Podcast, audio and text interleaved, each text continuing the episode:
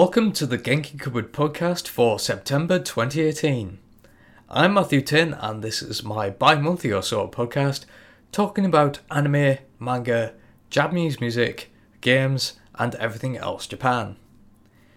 In this month's podcast, I'll be previewing the Scotland Loves Anime lineup, which I shall hopefully report back from in November's podcast. In Idol Time, I'll take a look at where Aikatsu graduates have been heading as Miho and Senna take to the stage with their unit Mina. And in the game brain, we'll be looking at all the news around Tokyo Game Show, including the pre TGS Nintendo Direct and the PlayStation Lineup Tour event. So that's all to come, but first, how can you get in touch with us? You can do this by hitting us up on Twitter at Genki Cupboard or on Facebook, also at Genki Cupboard. You can also email us at contact at genkicupboard.co.uk. We're open to requests and messages of support, so if you want to get a mention on the podcast, just give us a shout. For those of you just joined us, welcome. I've been doing these podcasts for quite some time now by uploading them to Mixcloud, where I usually take a more radio show style, playing music and stuff like that. But to reach a wider audience, I'm going to be uploading this to other platforms as well. So the Mixcloud version will still have music, but to avoid stuff like copyright claims, I'll be stripping that out for other versions. So if you want to hear my latest music recommendations, go to our Mixcloud page. We are at Genki Cupboard on there as well. But if you're not listening on Mixcloud and you just want to hear me ramble about anime, stick with what you're listening to right now. First up, though, is our new show starter section, Now Playing. This mainly started as a music podcast, so I'm still keeping the music features and bringing some of those things more to the forefront as I use this to introduce what I've been listening to lately. This month that's fallen down to Perfume, as I've picked up their latest album, Future Pop. This was released last month, but I've only just got round to buying it uh, a few weeks ago. In terms of where it sits in Perfume's repertoire, Future Pop is one of their weaker albums in my opinion. Coming off the back of Cosmic Explorer, which was a fantastic album with lots of good tracks and built on a great concept. Future Pop is a bit of a disappointment. While there are a couple of good tracks like Tokyo Girl, which was their prominent track at last year's NHK Kohaku, and the Kyary Pamu Pamyu esque Tiny Baby, it all comes across as a little bland and unimaginative. There's a lot of doubling down on the instrumental sections in many of the songs, and it feels like less of Perfume performing and more of them assisting their producer, Yasutaka Nakata. And even then, he's kind of cheaped out in places, using samples from tracks he's previously produced. Um, Tiny Baby, in particular, sounds a lot like uh, Kyary's Kimi no Mikata, for example. So this isn't one I'm that fond of, and I'll probably stick to Level 3 and Cosmic Explorer for my perfume fix. But uh, let's just hope Kyary's new album is a better effort for Nakata. It's out now. I've just got it delivered basically yesterday from when I'm recording this, but um, I haven't uh, listened to it yet, so um, let's hope that's a lot better than this uh, effort from Perfume. So we now have the full lineup for Scotland Loves Anime 2018, the popular anime film festival uh, for both the Glasgow and Edinburgh weekends. I'll be at Edinburgh, so I've got a hotel, I've got tickets, I've got trains, everything's booked and all ready to go. But yeah, um, I thought I'd run down the films at this year's festival and let you know what I'm really looking forward to.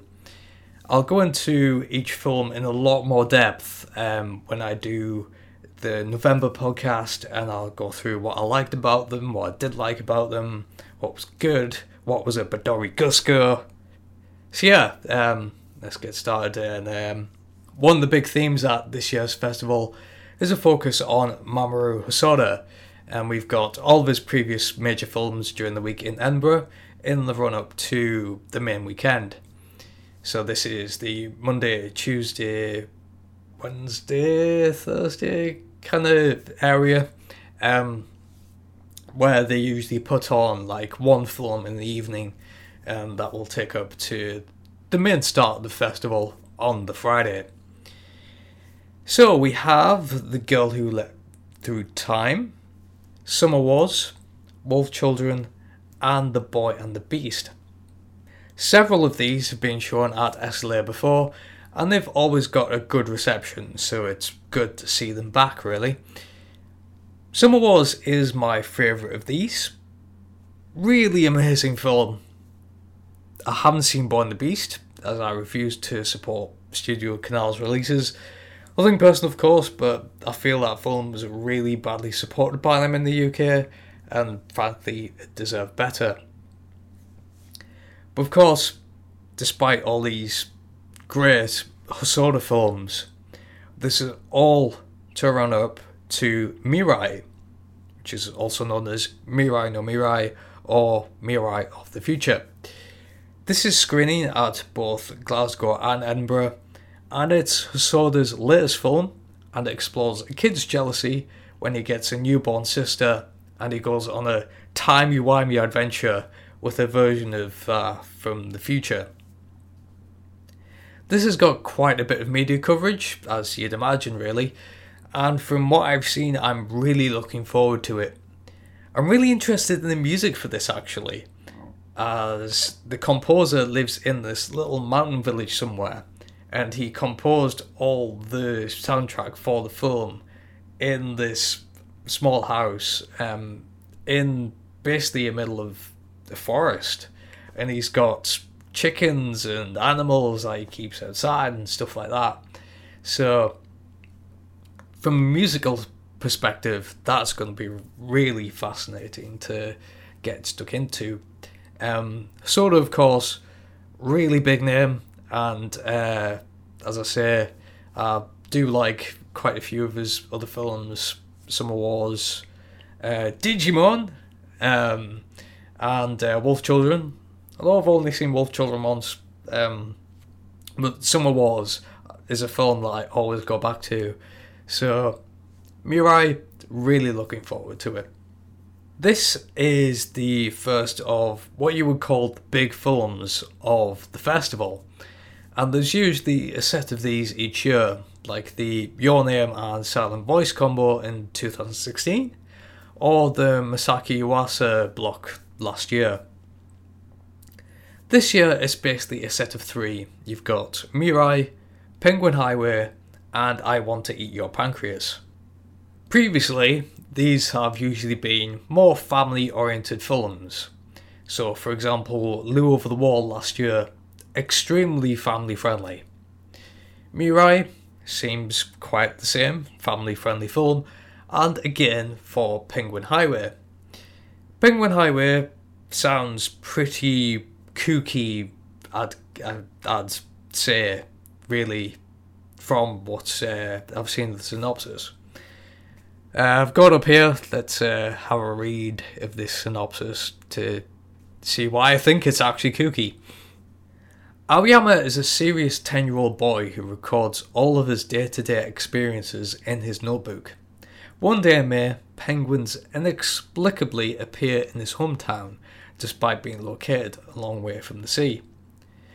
When Aoyama sees Big Sis, or Onee-chan, a young woman who works at the dentist's office, drop a soft drink, which inexplicitly turns into a penguin, he decides to investigate and resolve the mystery behind these strange events. Together with his classmates, Aoyama happens upon a strange phenomena which is surely the key to these goings on. Will their investigation bear fruit? And just how is Big Sis linked to these occurrences? So that's basically a slight, slightly modified uh, excerpt of um, the synopsis from uh, the, the website and it sounds like a proper light-hearted film, and quite a quite a comedy, quite a funny one. Um, there's lots of weird things going on with uh, penguins and this woman dropping this soft drink, and um, it t- suddenly turned into a penguin. Like, how in the world does a soft drink turn into a penguin? Magic happens. But yeah, this sounds like a really kooky, strange, weird one, and uh, it sh- it should be a lot of fun. It's it definitely sounds a lot of fun.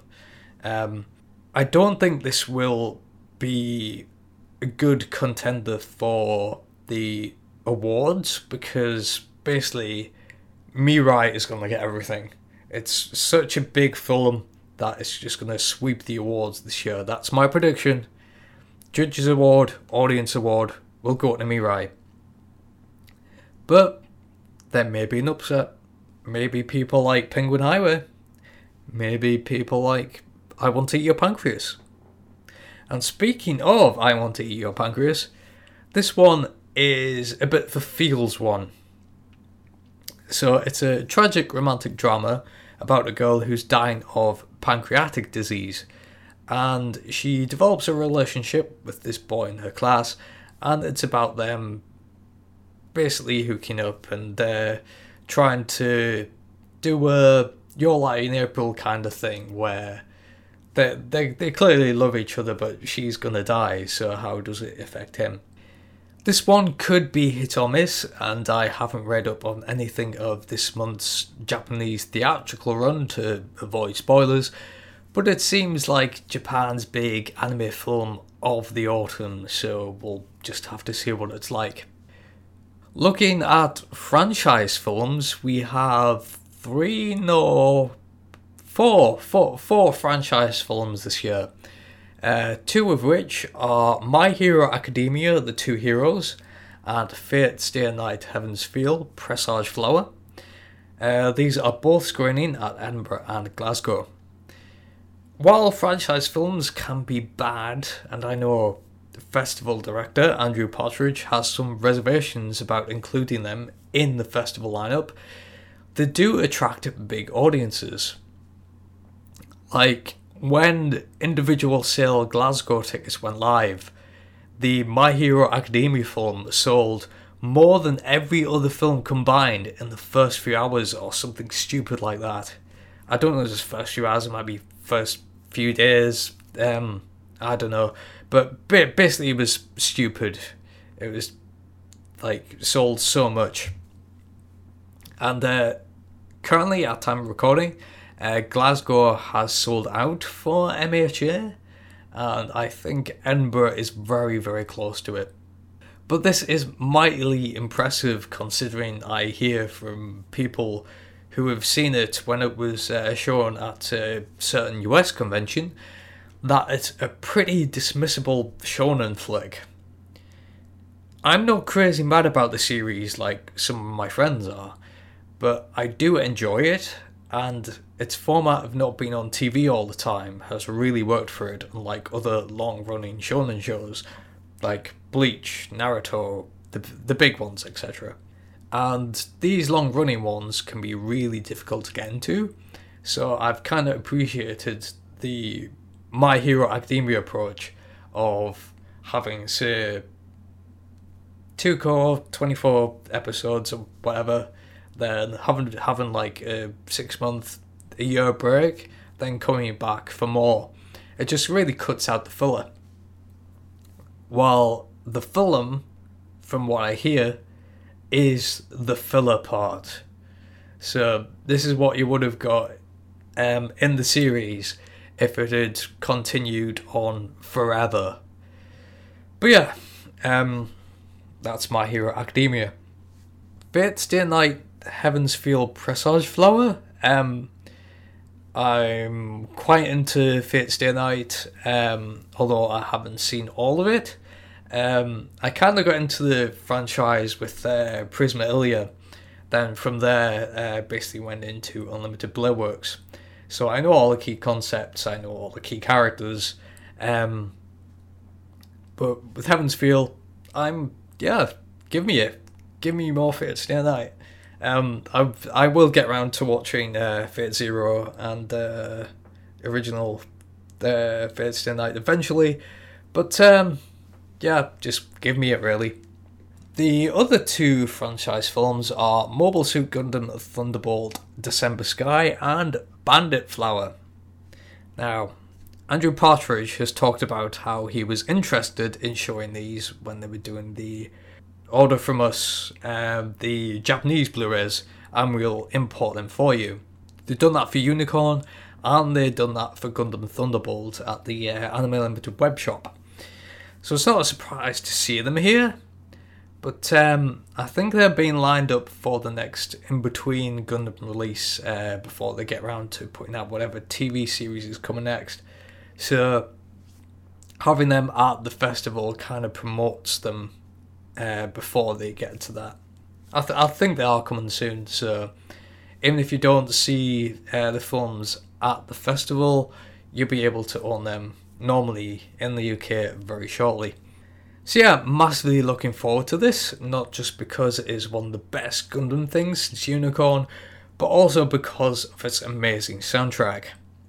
Someone that Sunrise and Bandai Namco evidently really likes jazz, because it's just epic jazz, and all the battles are backed by epic jazz, and it's like, yes, give me that jazz.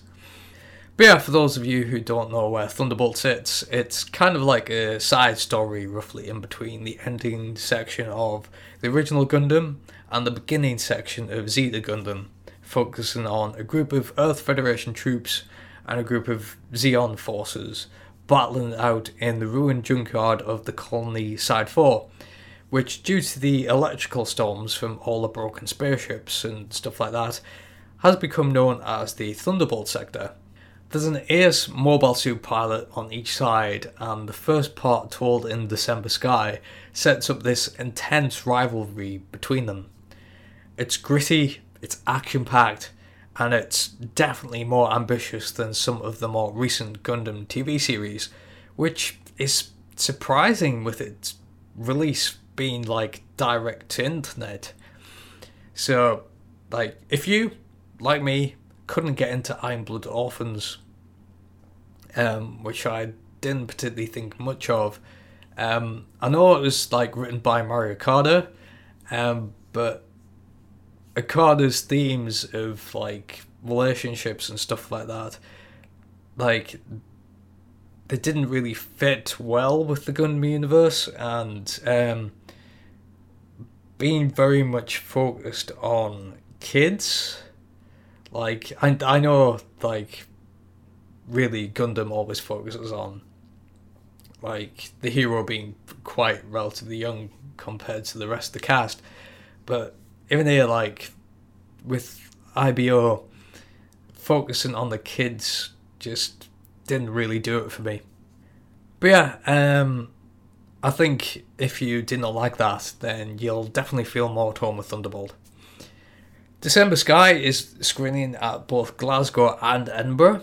Um, Bandit Flower is only screening in Edinburgh after the main weekend on the 23rd of October, which is a shame as I really would have liked to see that in the cinema.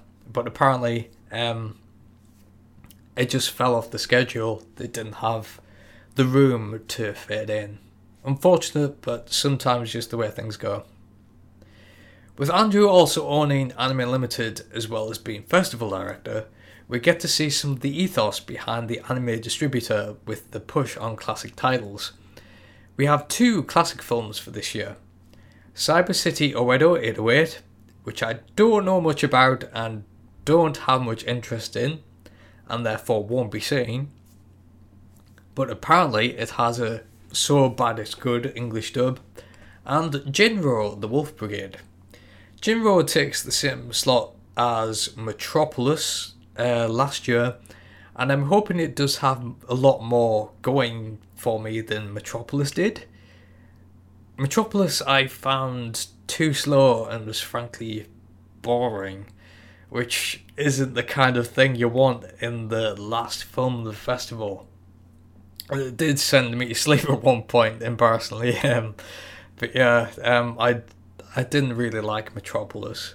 Um, it was just a bore fest for me. But yeah, if you're interested in seeing these, Cyber City 808 is at both Edinburgh and Glasgow, while Jin-Roh is only at Edinburgh. There are two films in the festival that are basically unknowns, and I honestly hadn't heard of them before.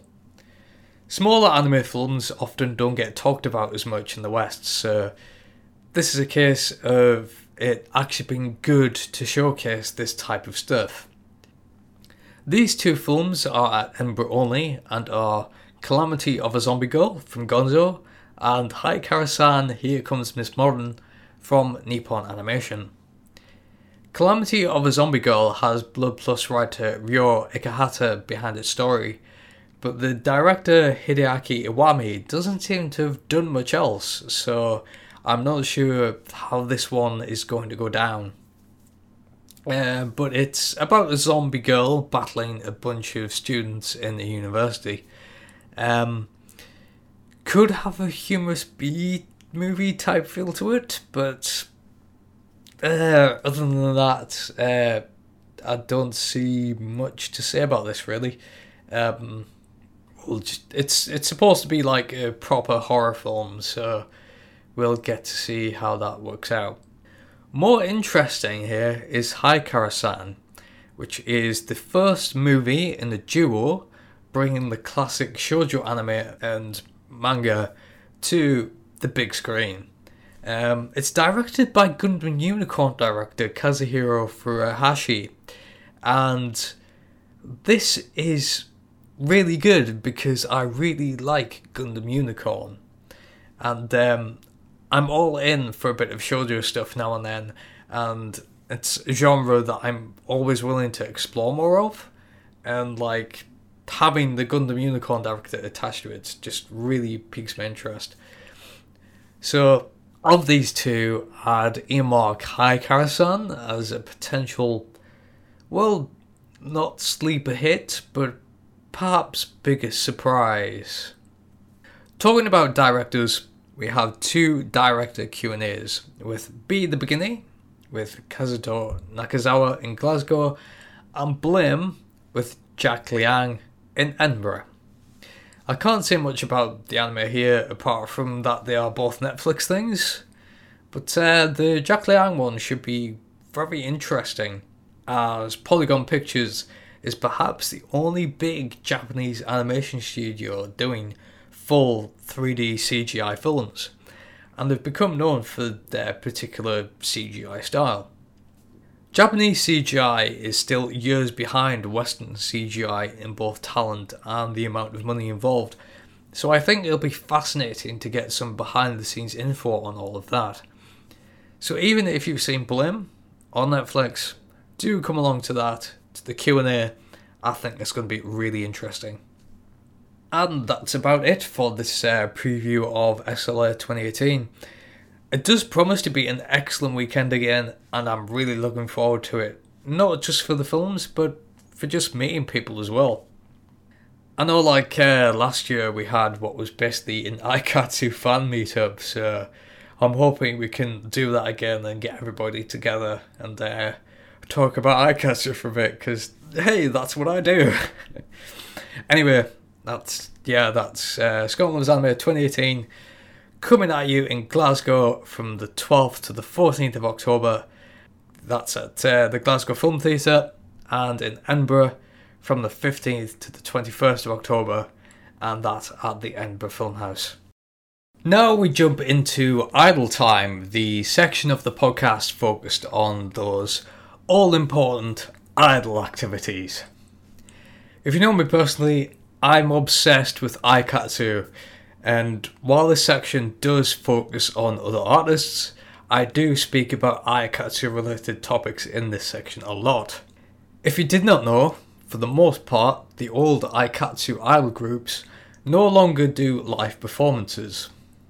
I see it for the most part as they've just done one this month as part of the final celebration of Aikatsu's fifth anniversary. But largely, the members of Aikatsu Stars and Star Anis have moved on. What's interesting though is what they've moved on to. The vast majority have not moved away from entertainment and still use DStage as their management company, but some of the idols have gone in different directions than others. I think I mentioned on the podcast previously about Mona Tomiyama, who went off on her own in like, oh, 2016, I think it was, and uh, started an indie career before being picked up by Universal to do the opening for the live action adaptation of Kakegurui. Um, of course, you've got Waka, Fuuri, and Risuko of Star Anis, um, and they have Mia Regina now, uh, with them being quite a successful unit, focusing on taking an older 90s style of J-pop and trying to adapt it for today, as well as doing like their anisong work. Uh, for example, they're doing the ending theme to Senran Kagura Shinobi Versus, um, uh, the anime for that, which is due to start uh, in the next two three weeks. So yeah, if you like Mia Regina, um, there you go. You've got another ending song to buy. Well, I've got another ending song to buy. But so yeah, uh, really support Mia Regina, and uh, always buy uh, their, their releases whenever they come up. But yeah, uh, these are just two specific success stories. But after the end of Aikatsu Stars, uh, we're seeing the idols in that specific group take different leaps and bounds and go all over the, all over the place, really. Um, Luca, who provided the singing voice for Akari in Stars and uh, Hime and Friends, is focusing on her acting with her appearing in their theatre productions. While still DStage managed, her departure from the Aikatsu banner was particularly more final with her specifically graduating from the group after this year's Music Festa. While I hoped she would continue with her singing, and like I'm surprised she took this route specifically, I'm definitely pleased for her in that she's getting to explore something different. For the rest of the Stars group, I'm not quite sure what Mickey is doing, but she is still tied with DStage as far as I know. But uh, we do have a couple of pairings that's formed out of stars, with Nanase teaming up with Rie and Senna teaming up with Miho. Nanase in particular seemed the most keen about continuing singing, which I fully support as she's an absolutely amazing singer. It's oddly Senna and Miho that have got the jump ahead as they've teamed up and blasted out a couple of songs on CD before Nanase and Rie have got there, despite like those latter two having a couple of live shows before um, this whole Mina unit actually came about, um, which Senna and Miho are now in. And they've cleverly made up the name of the unit out of part of their names, with me from Miho and Na from Senna. So that I, I really like that. That's pretty neat. But yeah, as I say, they've got two songs out, which you can buy for pretty cheap on the DStage online store. I think they're about 1,000 yen each or something like that. And uh, they both come with, um, I think it's just one song, but yeah, I, th- I think it's just one song, and then you've got the instrumental version attached to that. So yeah, um, so despite these being like long songs, they're still cheap enough to justify the uh, purchase. It's actually a slight departure from the Aikatsu stuff, as it's a lot more cutesy than uh, the Aikatsu stuff is. Um, almost sickly sweet, actually, uh, particularly in the first one. Um, so I bought their first single, uh, Miracle Kamaranida, and while it's alright, it often feels a little strange, like they're just trying too hard to A, make a good impression, and B, try this like really cutesy style out, which um, doesn't quite work out particularly for Miho. The unit's second effort, Sayonara no Kisetsu, is a lot better both vocally and musically. It's still very light, but it's less try hard and more natural for both of them. Musically, it has some Aikatsu influence as well. This this is interesting. The composition is by Connie, and Connie has done a few Aikatsu tracks. When you take a look through the entire Aikatsu library, they've they've done a few. So yeah, while the Aikatsu train moves on and tries to become closer to Tatsunoko's pretty franchise with um, Aikatsu friends taking an approach of using the same people for both the voice acting and the singing. Um, the old singers from Star Anis and Aikatsu Stars are still at it, working really hard, trying to be idols. It's definitely a tough job in an oversaturated market, but I will still continue to support them all, no matter where they end up. Now it's time for the Game Brain, and we're looking at some of the announcements surrounding this year's Tokyo Game Show. Tokyo Game Show is Japan's biggest trade show and gaming convention, and while it's not as big as it used to be in the pre mobile era, it's still the best opportunity for Japanese developers to tout their games to the Japanese media and consumers.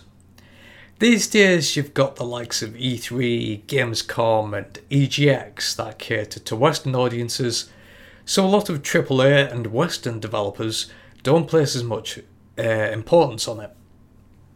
For those of us interested in Japanese games, though, it's often a great show.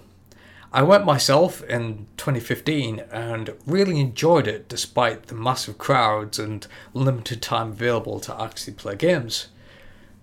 But if this is your thing, despite those massive queues and the limited time you have, I'd still definitely recommend going to this. In the run up to TGS, we have both Sony's PlayStation Lineup Tour event, where they presented some trailers, as well as the highly anticipated Chibi Robo on Fire anticipated Nintendo Direct. Sony's presentations have took on a weird stance over the last couple of years, with them trying to make E3 more and more of an exclusive event that always seems to disappoint. And this continued with TGS this year. Not that was disappointing, but in this particular event being uh, kind of a spectacle um, kind of thing.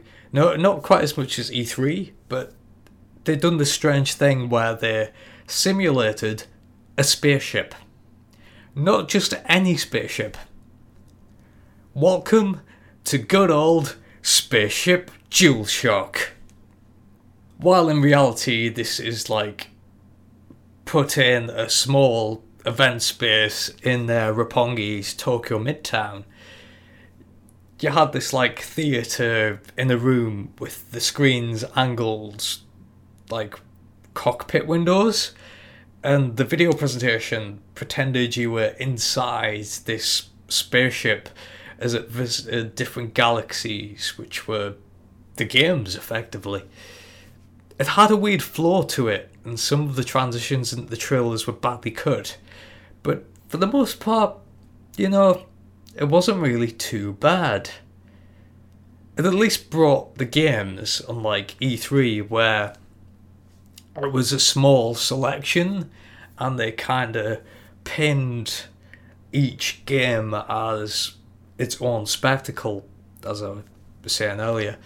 Um, but yeah, like you had announcements like Project Awakening from Cygames, which didn't really show much about, but that's a thing that's coming. Uh, you've got Project Prelude Rune, uh, Kingdom Hearts VR Experience, Final Fantasy Crystal Chronicles Remastered, all from Square Enix. And you've got things like Judge Eyes or Project Judge, uh, and Space Channel 5 VR, which is, is huge surprise seeing that in VR uh, from Sega. Um, but yeah, there's lots of other different announcements as well. Um, not going to go too much into detail on those, as there's plenty of stuff on the internet, and I'm not just going to repeat it there. But uh, for the feel of the conference itself, uh, well, wasn't really conference, more presentation.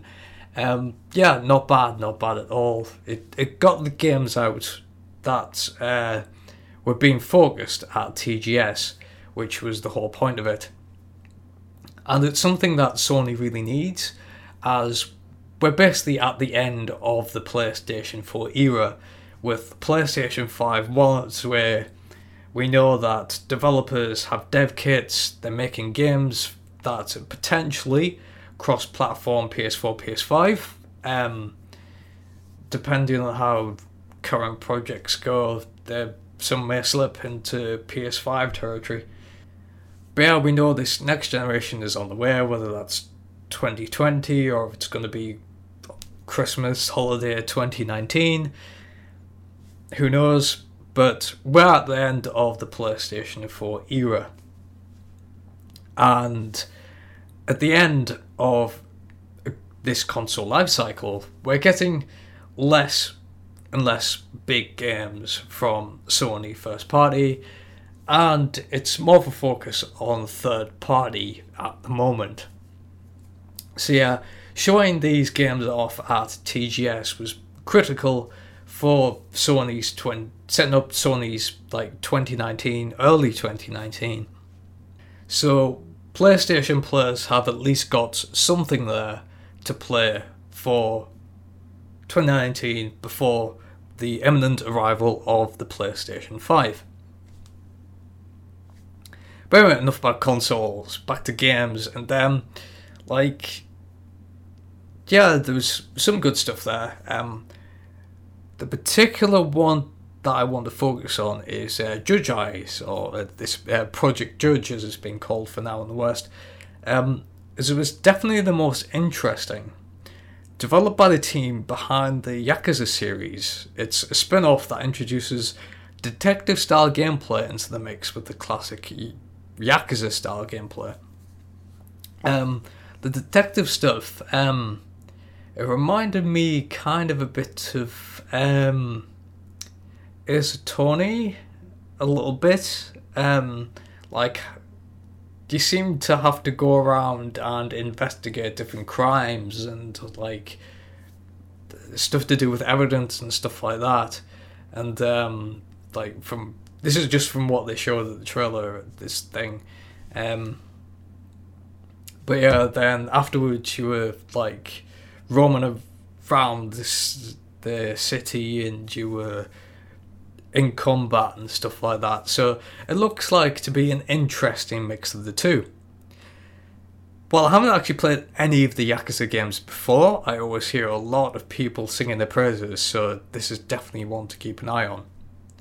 There's yeah, so the PlayStation event was pretty okay. Um, there was some other stuff at this event as well, but as I said, I'm not going to go into it too much. You can check the internet for that.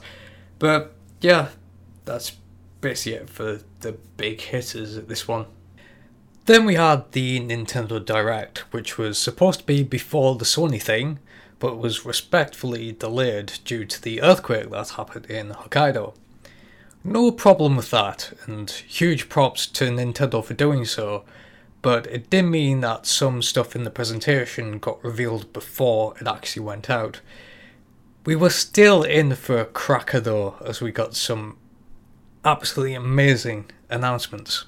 First off, not only was Luigi's time in the Castlevania Smash trailer an absolute stroke of genius, it was also a teaser of what was to come, as Luigi's Mansion 3 was revealed with Luigi having the new Poltergust vacuum that we saw in that trailer.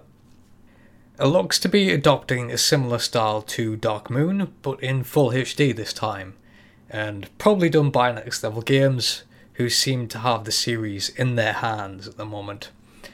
I haven't played Dark Moon, but I have high hopes for this being another solid entry in the series. After a little bit about 3DS games, which included uh, Kirby's Epic Yarn port, sounds good. We got our Splatoon 2 update news, all about the changed Splatfests and end of support for the game. It's a bit sad that we won't get any more content after the end of the year for what is basically an evergreen title, but having all of this for free has really been nice.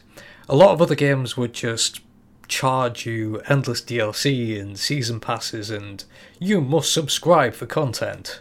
But Splatoon 2 hasn't done that, and I really appreciate that.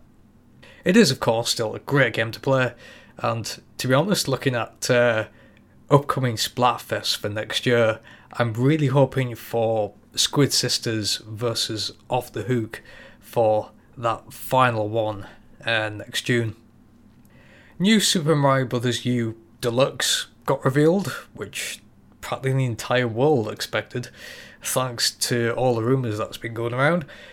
And while the game itself is pretty much as expected, with the base game package with new Super Luigi U, it's a certain item that has really set the world on fire.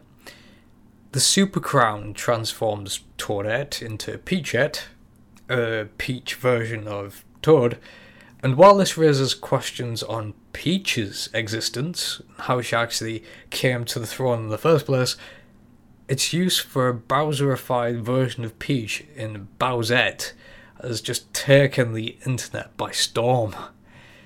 It's hilarious and it's seeing all these images and stuff like that.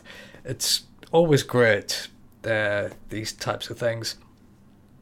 Same with the Chibi Robo on Fire thing. Like, it just shows the love that the fans have for this and how they can really appreciate this often bizarre games company.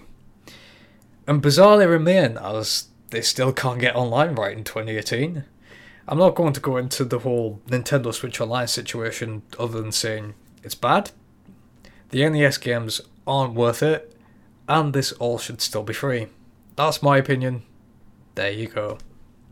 For the rest of the presentation, we already knew about games like Pokemon, Super Mario Party, Diablo 3, Daemon X Machina, but we did get to see Wolfenstein, with that game ever looking more like a proper Star Fox game than an actual Star Fox game.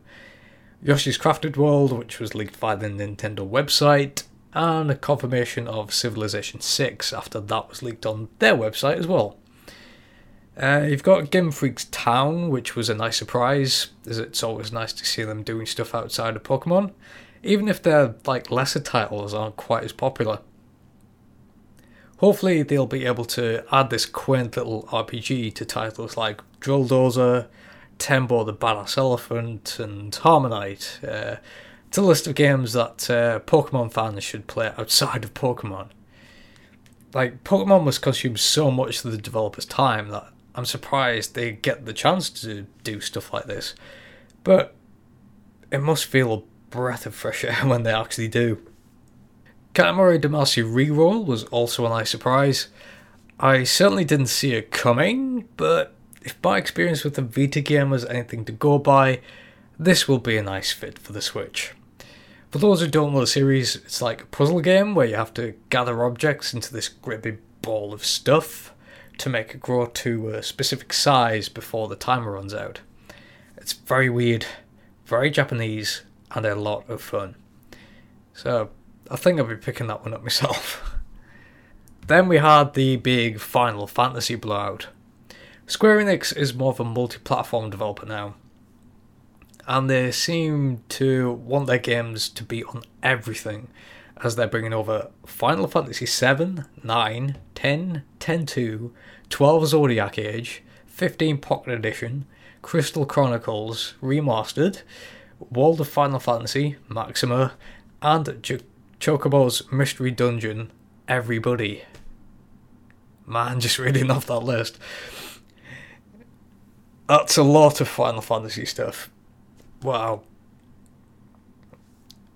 to be honest, I, I, I think it's a huge deal to have what were considered PlayStation exclusives on a Nintendo platform.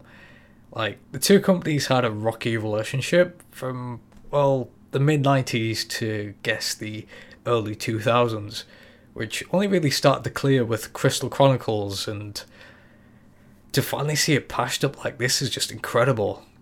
Sure, we've had like two Crystal Chronicle games, like the tactics games, some of the early SNES Final Fantasy ports on GBA and DS.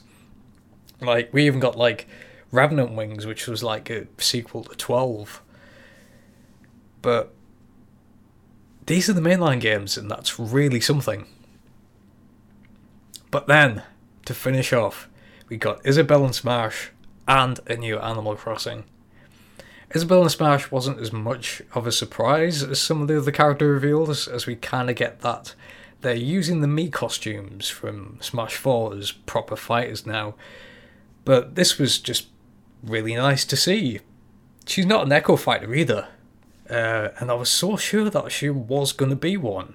Like, I, I guess it fits that her moves will be different to villagers, but the way they've termed Echo fighters is that they're the same character but with slightly altered attributes and moves. So I don't quite get why Isabelle isn't an Echo fighter, but I guess she's more of an Echo fighter in the term of a, a clone like uh, Dr. Mario is to Mario. Um, but yeah, very pleased about that. And then you've got Animal Crossing on Switch for uh, next year. And like 2019 is looking like it could be an absolutely awesome year for the Switch.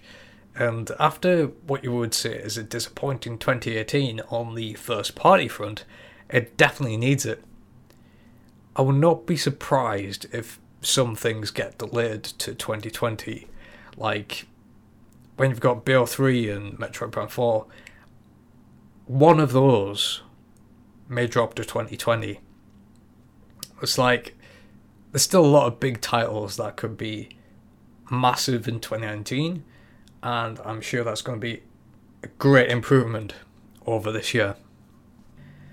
Moving on to Tokyo Game Show itself, and there was a lot going on with many companies doing live streams over both the two business days and the two public days. As such, it will be impossible to go over everything that happened, but I'll just mention a couple of highlights. The uh, strongest live streams I found seem to be Bandai Namco, Sega, and Square Enix. Bandai Namco had a lot of their upcoming mobile stuff, which I wasn't really that interested in, but they did show off Soul Calibur 6 and God Eater 3. Soul Calibur 6 we already know a lot about, but it was the God Eater section that really grabbed my attention. The series has been on my periphery for a while now, and I really liked what I saw here. Um, it's kind of a more RPG-ified Monster Hunter, if you can imagine that. So I'm definitely interested in this one, and I may look at picking up uh, some of the past games.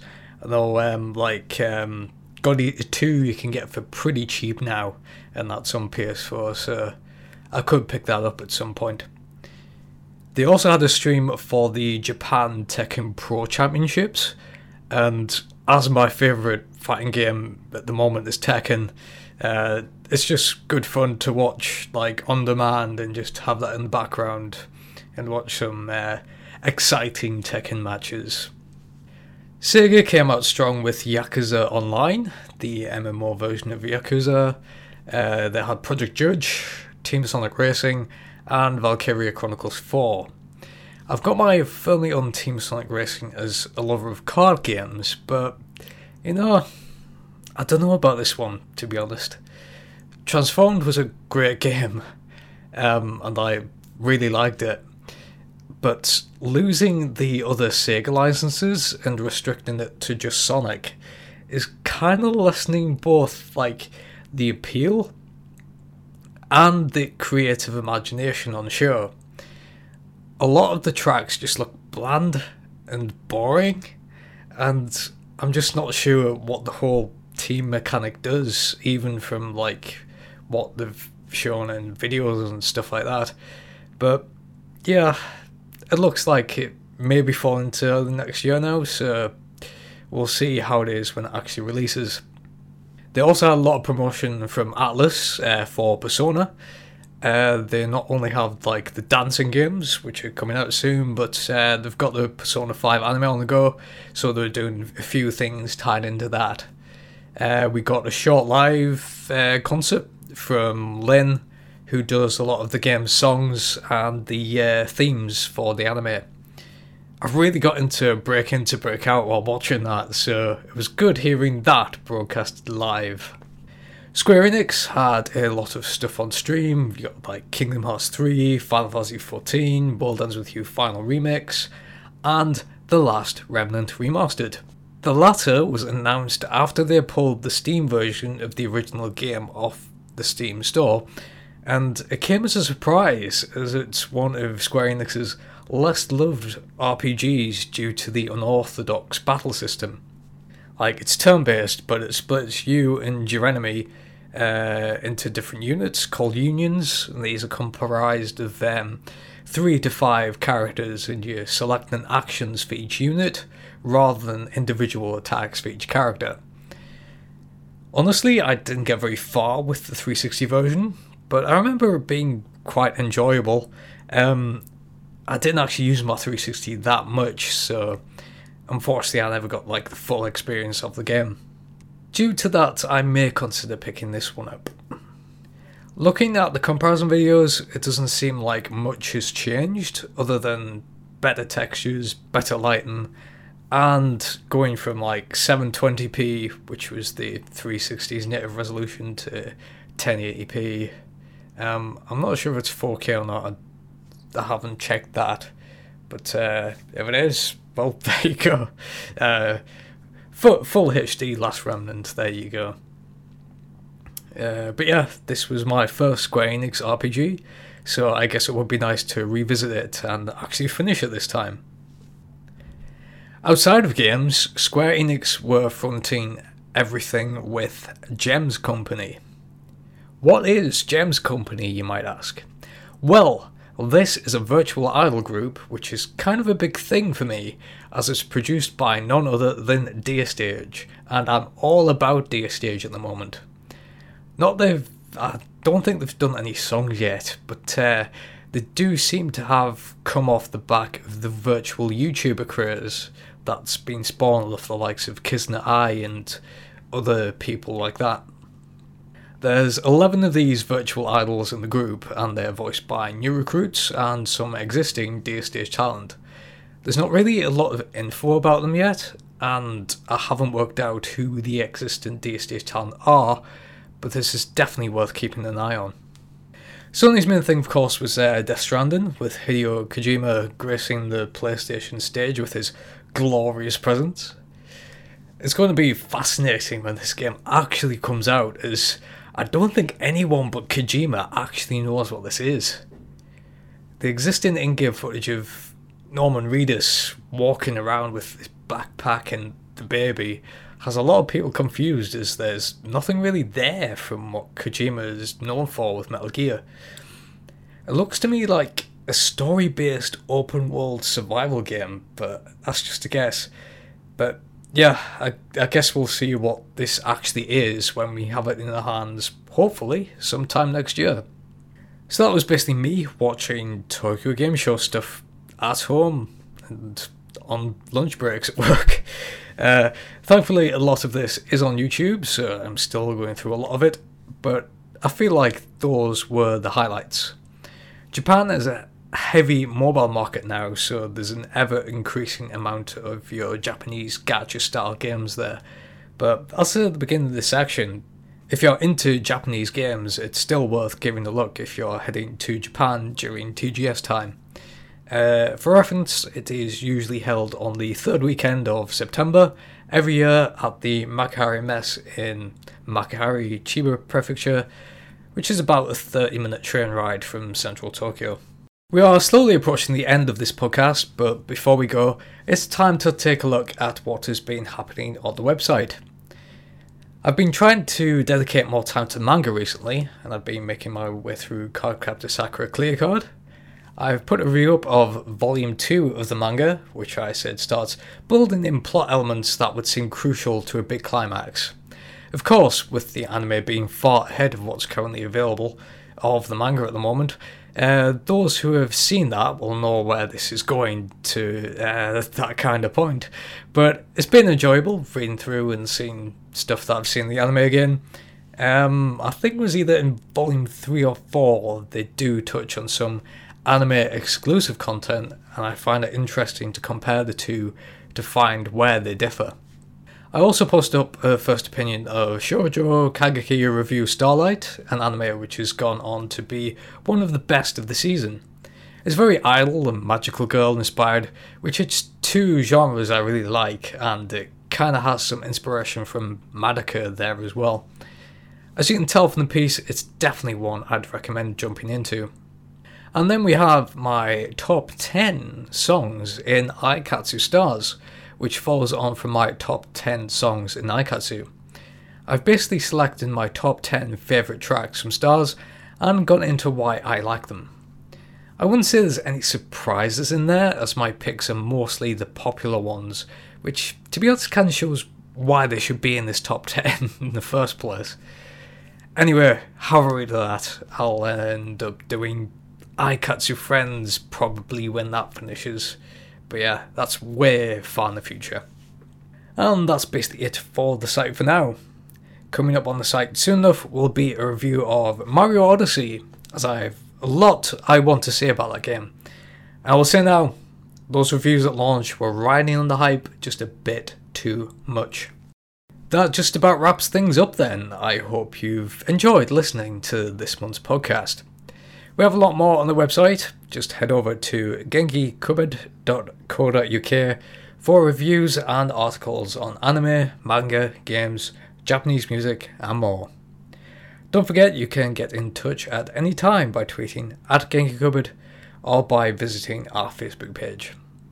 I usually do these podcasts every couple of months or so, so I'm planning doing the next one in November with a full proper look at Scotland Loves Anime. Until then, it's goodbye from me. I'll see you next time.